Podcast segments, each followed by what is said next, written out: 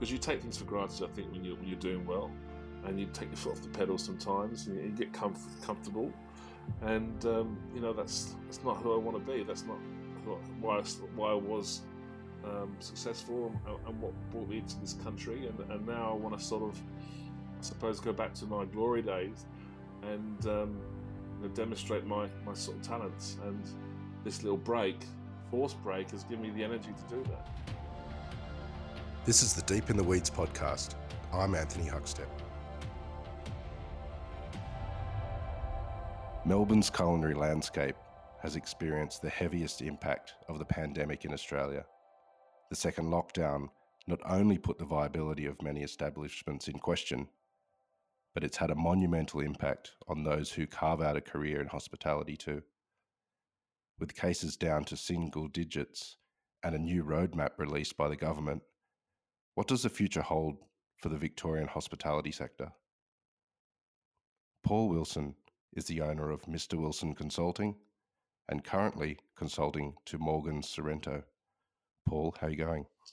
G'day, Hux. Well, considering I've been living under martial law for the last 7 months, governed by a leader only loyal to himself and who's created these draconian policies and opinions which have created an erosion of our freedom here in Melbourne, which was formerly the world's most livable city. I'm doing okay, surprisingly. I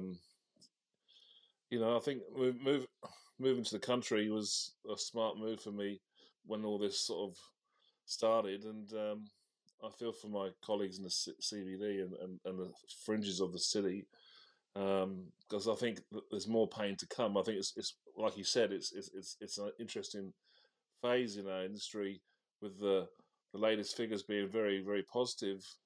Only 5 cases today, but unfortunately, the work begins once we come out of lockdown. That's when the pain really kicks in. There's been a lot of anticipation about these daily briefings and also what the roadmap was going to entail yesterday. How do you feel about that, given that there's not really much mentioned in regards to hospitality? Well, it's extraordinary how the government's just basically has no empathy for the hospitality industry, and complete disregard for the restaurant's contribution to Melbourne's culture and tourism, and that financial contribution must be significant. And the amount of people it employs, especially in the younger community, it's a vital industry. So it's been really, really surprising, and we've all become quite sort of, I suppose, incompetent about it. We've sort of absorbed the fact that our industry won't change. We'll be the last ones coming out the gate, and we've just used this time to raise awareness of how there is so much disregard for our industry as a whole. I think there's been a lot of, the industry was, let's be honest, was pretty much rooted before the pandemic in Melbourne. It was struggling. There's restaurants closing left, right and centre, restaurateurs being litigated for various reasons to try and make, their eyes trying to make a living. And, it's caused a ripple down the industry with many more closures forthcoming. And this pandemic's basically given some more hardship, but some, I suppose, a lifeline because of JobKeeper and because of government support. They will linger a little longer. And speaking frankly, the industry does need an overhaul. It needs a recession of sort to sort of get rid of the sort of the negative operators, and this is what's going to happen in the next 2 years, I hope, reluctantly. You were part of a group of very respected business owners in Victoria that sent an open letter to the Premier of Victoria about unlocking the hospitality industry. Can you tell us a bit about that and what you guys would like to see? Well, we're frustrated. We were told in the first sort of conversation when the initial restrictions were implemented that hospitality was one of the industries which wasn't causing outbreaks, and it was more meatworks and supermarkets and other sort of sectors of the industry. And then all of a sudden, we had the most punitive landscape ahead of us. And then, you go to the supermarket, and as one of our members said, it's like a disco. You know, it's a free for all. There's people touching the produce. There's no, isolation at all, and the staff are pretty sort of laissez-faire about everything, and it's really quite contradictory to see supermarkets thriving and other businesses thriving when surely when there's such a erosion of freedom, you need hospitality, you need that sanctuary, you need those places to go and protect your mental health, and we're the most, in my opinion, the most governed industry in terms of hygiene, in terms of traceability, and so really it's just been an ignorant approach to hospitality. We don't know much about it, so we'll just close it down. You have been a consultant to many successful operations in Melbourne, and you've been working with Morgans at Sorrento previous to the pandemic. What's been the impact there, and can you tell us about the impact on them and what has affected you as well? Yeah, well, the impact for us since the pandemic is we had what we believed was an amazing future coming out of a sort of a dire period. I had a restaurant a couple of years ago, and I was, unfortunately, I had to sort of sell my shares and get out of it because of many reasons, but essentially the restaurant wasn't performing as well as I hoped, and it was quite an eye-opener, realising the costs and the results of running a restaurant in the 21st century. And so I decided we had to move to country Victoria and carve out a sort of niche client base and try a different part of the world for our industry and for our business. Because a lot of people in Melbourne are moving to the country. It's a lot closer to the CBD than it ever has been before. Lots of new roads and new sort of opportunities here in country Victoria and Metro Melbourne. And one of them was a significant hotel renovation. The Continental Hotel was being relaunched, and that's a massive project. And that was essentially 3 years' work for us. Plus, the owner, Julian Gurner, had a very busy restaurant on the water. It's a bit like, Sorrento Stokehouse, Morgans. And we had two other pubs in the area too, which wanted to engage us. So we had about $500,000 worth of work on the table, and that just wiped off the table in a matter of 2 weeks, 3 weeks. All the projects fell over. Two hotels decided they weren't going to reopen or renovate due to the restrictions. The big project changed ownership. Julian couldn't keep the project alive, so he had to sell it, and that meant we weren't engaged for the new entity. And so we now have one client, and that's Julian, and that's Morgans, and it's survival mode for him and his business and his staff, and he's thankful that he's got our resources available, and we're thankful to him for the opportunity to sort of relocate and move away from the depressing CBD. And, essentially we've had to start from scratch, and new menu direction, which was interrupted by the pandemic and bushfires. And they gave us a chance to have a breather after the first lockdown. We sort of had a chance to step back and assess, was this new concept working? And it was working in terms of, guest feedback and covers and certainly certain efficiencies within the business. But, it wasn't profitable enough. These days, restaurants, they're 5% profit at best. But to survive, you need to be hitting 15%, 10 to 15%. And, that's what our client needed because it's a seasonal business. And so, after the first lockdown and experimenting with takeaway and sort of gourmet meals to go and hampers, there's a lot of work for a small team and very little profit, to be honest with you. It's an exercise of mental health, positive mental health. It keeps people, engaged and enthusiastic about what they're doing, but as a commercial venture, it's folly, in my opinion. And so we decided to rebrand the business after the second lockdown and opened with this really sort of fun gastropub offer, a really tight menu, one of the smallest menus I've ever done for a client.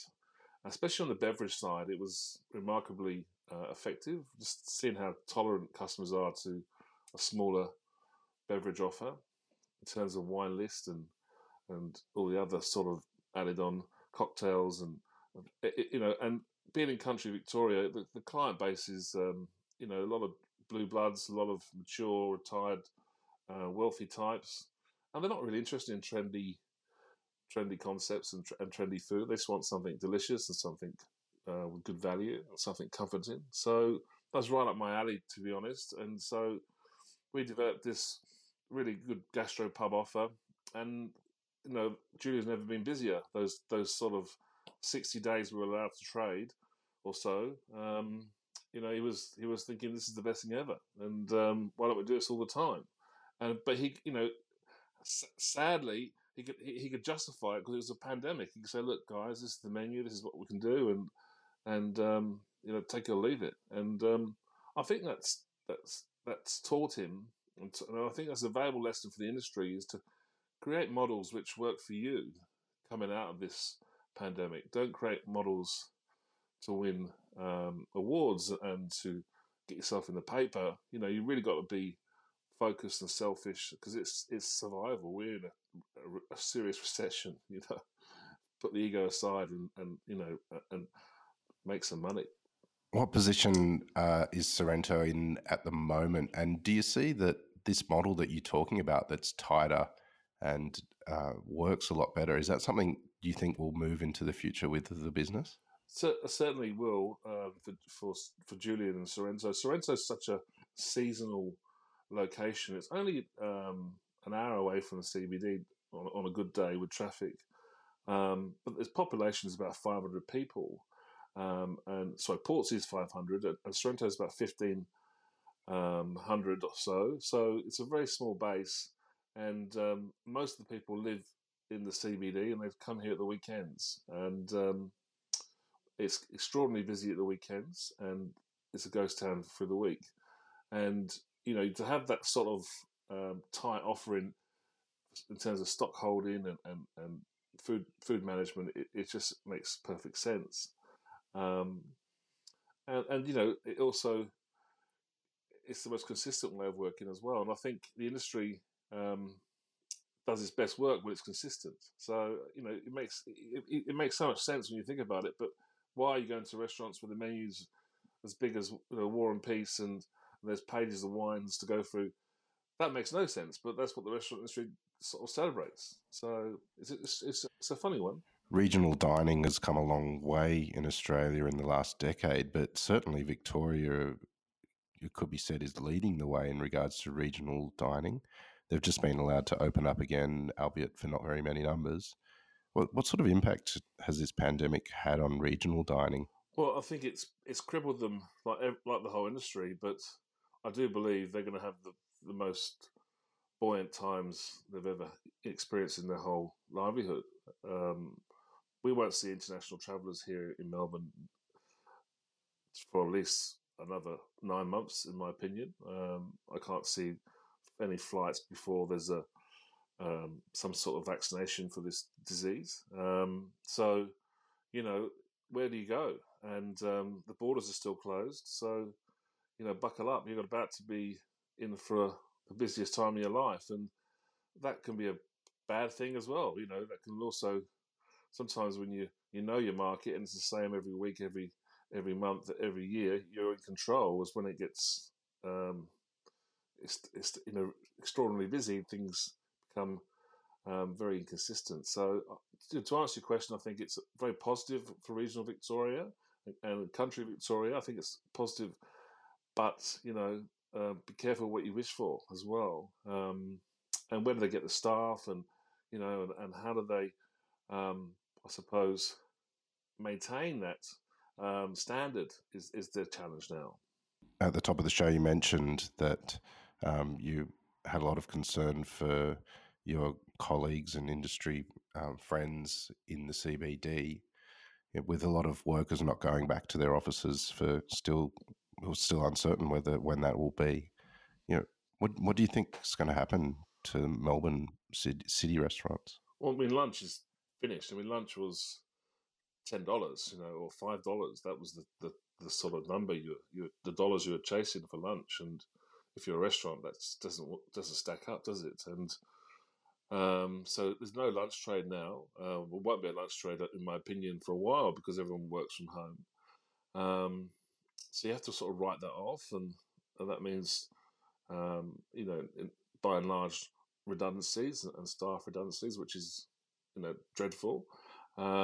And so it becomes almost like an all-day business, I suppose, or just dinner focused, which can be good. I mean, this sort of opening only when you make a profit is, you know, makes perfect sense. But the industry doesn't operate that way.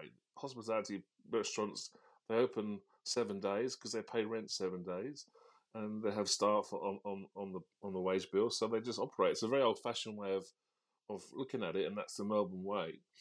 You've seen in the UK and America, and certainly in regional Victoria, you only open when you can make a profit. And it's like the nightclubs, you know, they only open when they can make a profit. And, you know, I think restaurants need to do that moving forward, and that's the future for a lot of restaurants in the CBD. You know, those sort of 4-day weeks, 3 days off, 4 days on, make a lot of sense financially for your payroll, and probably is the new norm moving forward. Anecdotally, Melbourne's always talked about as being the food capital of Australia, and you've had a heavy influence on that over the last couple of decades, and you made a real name for yourself with the Botanical all those years ago. How has Melbourne changed, and why do you love the restaurant scene there so much? Oh, it's a curse, isn't it, the restaurant industry? It's, you know, it's a love affair we all can't cure ourselves of, and that's all we know. And personally, you know, coming from London when it was at its peak in the 90s, it was the most enthusiastic time for creative restaurateurs and sort of the rise of the celebrity chef. And so I was sort of fueled up with a lot of enthusiasm and hope and excitement for a career in Australia. And Melburnians were very kind to me, very kind to the British influence. They called us the Brit Pack and gave us a very warm welcome, I think, because our food resonated with Victoria's climate. You know, we sort of connected really fast, and there's some wonderful chefs come over, and who are not just cooks but great trainers, and had a great eye for detail and style and fashion, and you know, the whole of Melbourne at that time was very hip, and British culture was very hip at that time, and you know, it sort of led to a really great career and working with really amazing restaurateurs where they took their private wealth and took a leap of faith and invested in our industry, the likes of Chris Lucas and Maurice Tazzini, and they've, you know, they've been some of the most creative and prolific operators in Melbourne and Sydney, and you know, you work with those characters and those sort of creative minds and business minds. It becomes even more affection. So you want to do more. You want to contribute more. You want to open more restaurants. You want to be part of this culture. And that's been my journey, and that's why I've become a consultant, because you know, I can't just do one thing. I have this brain and this energy that I want to do more than one thing, and it is a curse because it doesn't make sense, especially in an industry which is not very profitable. But you know, it's a labour of love, I suppose. Well, it's a common thing you hear about people in the industry that they sort of can't sit still. They need the high energy of it. They need to be doing multiple things. But during this time, some have really struggled with being away from the thing that takes up a lot of their energy and their time. How have you personally coped during this period?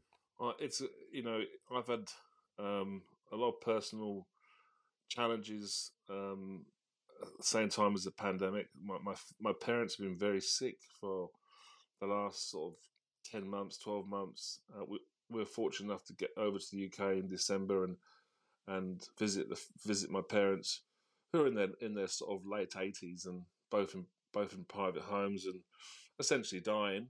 And it was awful to see them in such a state, because you don't go home as often as you like. You go home every 3 or 4 years, and the change in them this time was really made an impact on me. It made me very thoughtful and to be quite grateful for my years ahead of me and my health, or to protect my health. And so I came back from the UK thinking I need to re-energise my life and get my career back on track. It's been a rough couple of years, and I thought, I felt really positive about moving to the country. Then the pandemic kicked in. I was like, it's sort of frozen my ambitions. What do I do? How am I going to entertain myself? It's luckily where we are, it's so beautiful, and we're on the coast. It's just, long walks, and I bought myself a mountain bike, and me, I'm a big fella. Me on a bike is a sight to behold, wow. Let me tell you. Like a bison in a bucket, and so that's been very entertaining for the Sorrento locals, let me tell you. But really, it has been very cathartic to sort of go for these long walks in the beautiful part of Victoria, to exercise and to sort of do things out of my comfort zone. Has made me feel really good.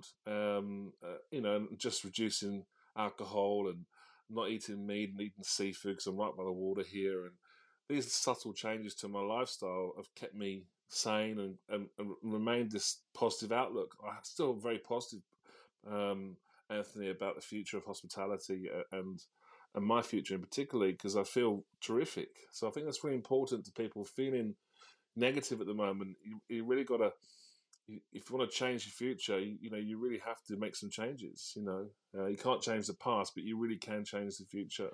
There's no doubt you made a huge impact on Melbourne's dining landscape, but how did you get into the industry back in the UK? Well, I was very lucky. My neighbour was a fairly famous chef in terms of his working at a beautiful hotel in St James's called the Stafford in Mayfair, which is very popular with the royal family, who are just around the corner at Buckingham Palace. So that was my first job at the age of 14, working in a Mayfair hotel. And hotel kitchens of that era was part of the sort of Ritz group. So it was very old school, gastronomy, different departments. You had a proper pastry department, a proper butchery, a proper sauce department, a rotisserie department, grand old kitchens full of theatre, full of characters. I was the only young man who was English, who wasn't sort of a raging lunatic from Greece or Spain or from Italy, or so the language was choice, and the smells and the excitement and the grandeur of all the silver and the waiters in their outfits, and the luxury hotels in those days were really luxurious, and the attention to detail was insane, and the characters and the sort of leisure activities around a hotel when you weren't working were, that's how I learned sort of my manhood, I suppose. I had my first drink when I was in a hotel, met my first love of my life. That's the sort of culture of working in London hospitality. It's very consuming and very exciting at the same time. And through that sort of great introduction, because I was, I suppose, so welcomed, and I knew the head chef, and he looked after me and made sure I was a success. I got recommended to other hotels, and it didn't need a CV in those days. It just ring up the chef at the Ritz or ring up the chef at the Dorchester, send along your protege, and you were looked after, and you became a success there. And my career went so fast. I remember starting at the age of 14, then next thing I was 27, running Quaglino's, the world's busiest restaurant and the most hippest place in town, winning many awards and for my sort of endeavours for being so young. No one could believe I was running this organisation at such a young age. But I've been in the industry for sort of 15 years at that, 10 years at that stage. So, it's just, I suppose I started young and benefit from that youthful experience. And in London, they're great trainers. You get a real, it's like the army, you get a real drilling, and there's no room for error. So you're very, very sort of head down, bum up, and consistent with your work and your career. There's no distractions. And then before I knew it, I was running this amazing restaurant, getting paid well, and I was a young man, and I was just like, this is the best thing in the world. Like, you know, being a chef in London doesn't get any better than this, you know. And Australia was, well, spoke of because of Quaglino's had a lot of great Australians working there, like John Turode and Martin Webb, and a lot of the front of house staff were Australian. And these people were very unique and very excited and very outgoing. And, you know, English people are quite reserved and quite demure. You meet an Aussie in a restaurant in the kitchen, you know, they stick out for great reasons, you know. And I wanted to be part of that culture. I wanted to see it for myself. I heard so much about Melbourne and Sydney and Brisbane, and it never disappointed. I mean, it still doesn't disappoint. I mean, Australia is one of the most wonderful places to work and live in the world. We're just, you know, in a bit of a stranglehold at the moment, but we're coming out of it. So it's a lot to look forward to, I think. Well, with the numbers coming down, there is a bit of light at the end of the tunnel, and, you know, the industry will open up again soon. And you said there's a lot of positivity, and you are quite hopeful about the future of the industry.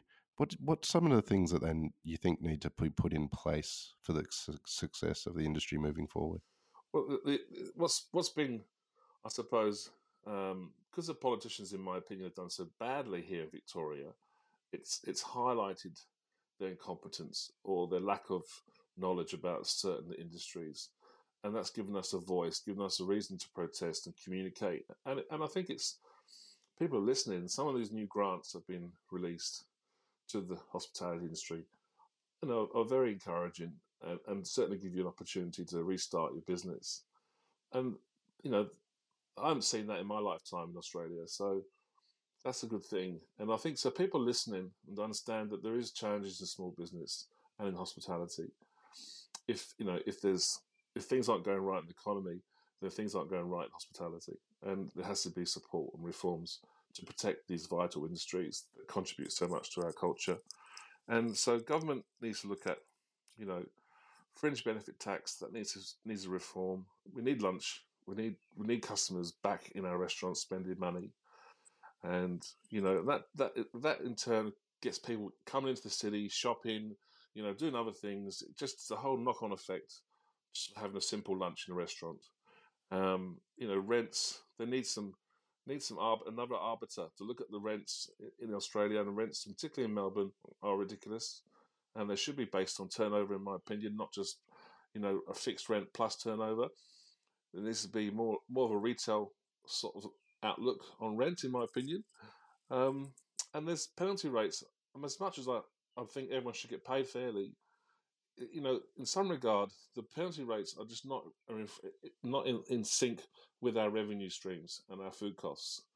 And somehow there needs to be this sort of communication with Fair Work and the government to sort of expose our numbers. Unfortunately, the industry has been quite remiss at exposing their numbers for obvious reasons. But, you know, there's no cash flow anymore. People pay with credit cards, no cash. So you're not protecting your cash flow by being private about your business. You need to be more open with about your business and share your challenges, and hopefully you'll see some benefit from that rather than scrutiny. I mean, the tax laws in Australia are ridiculous. Being a UK resident living in Australia and talking to my family and overseas, and the tax here is extraordinarily punitive. And you know, but you put up with it because you live so well. In terms of, you know, it's safe, it's clean. They're the sort of uplifts. But, you know, tax reforms, fringe benefit tax in particular, rent, you know, these are the fundamental things, the subtle changes that make a big difference to our industry.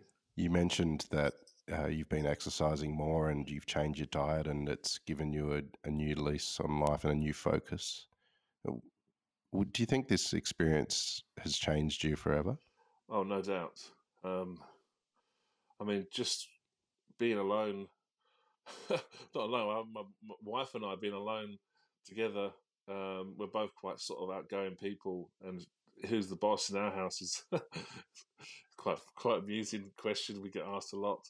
To survive living with my beautiful wife, who's got an incredible outgoing nature. I've been looking for the off switch for the last 7 months, but I haven't found it yet. But no, that's not true. That's a bad joke. But it's what it's taught me is I've become more resilient and more positive. I think the more stress you have in your life, the more you learn to deal with it. And I think that's what this whole pandemic has given me is this kind of steely exterior, which I think will be with me forever. I think I've always been a big man, but I've always been a bit of a softie, and I think this whole pandemic experience has made me more resilient and more positive, more determined. Because you take things for granted, I think, when you're doing well, and you take your foot off the pedal sometimes, and you get comfortable.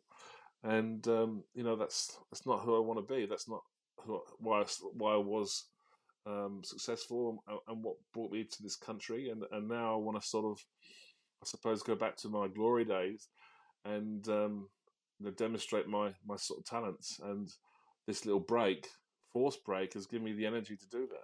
You mentioned earlier how successful a smaller menu can be, particularly wine menus in restaurants. Will this experience see a new Paul Wilson? Like, what will we see from you in the next year or two, do you think? If you asked any of my chefs about small menus and Paul Wilson, they would just fall off the chair. The two don't go hand in hand. Me and Neil Perry are the reasons why I think Melbourne's got big menus. It's a London hangover.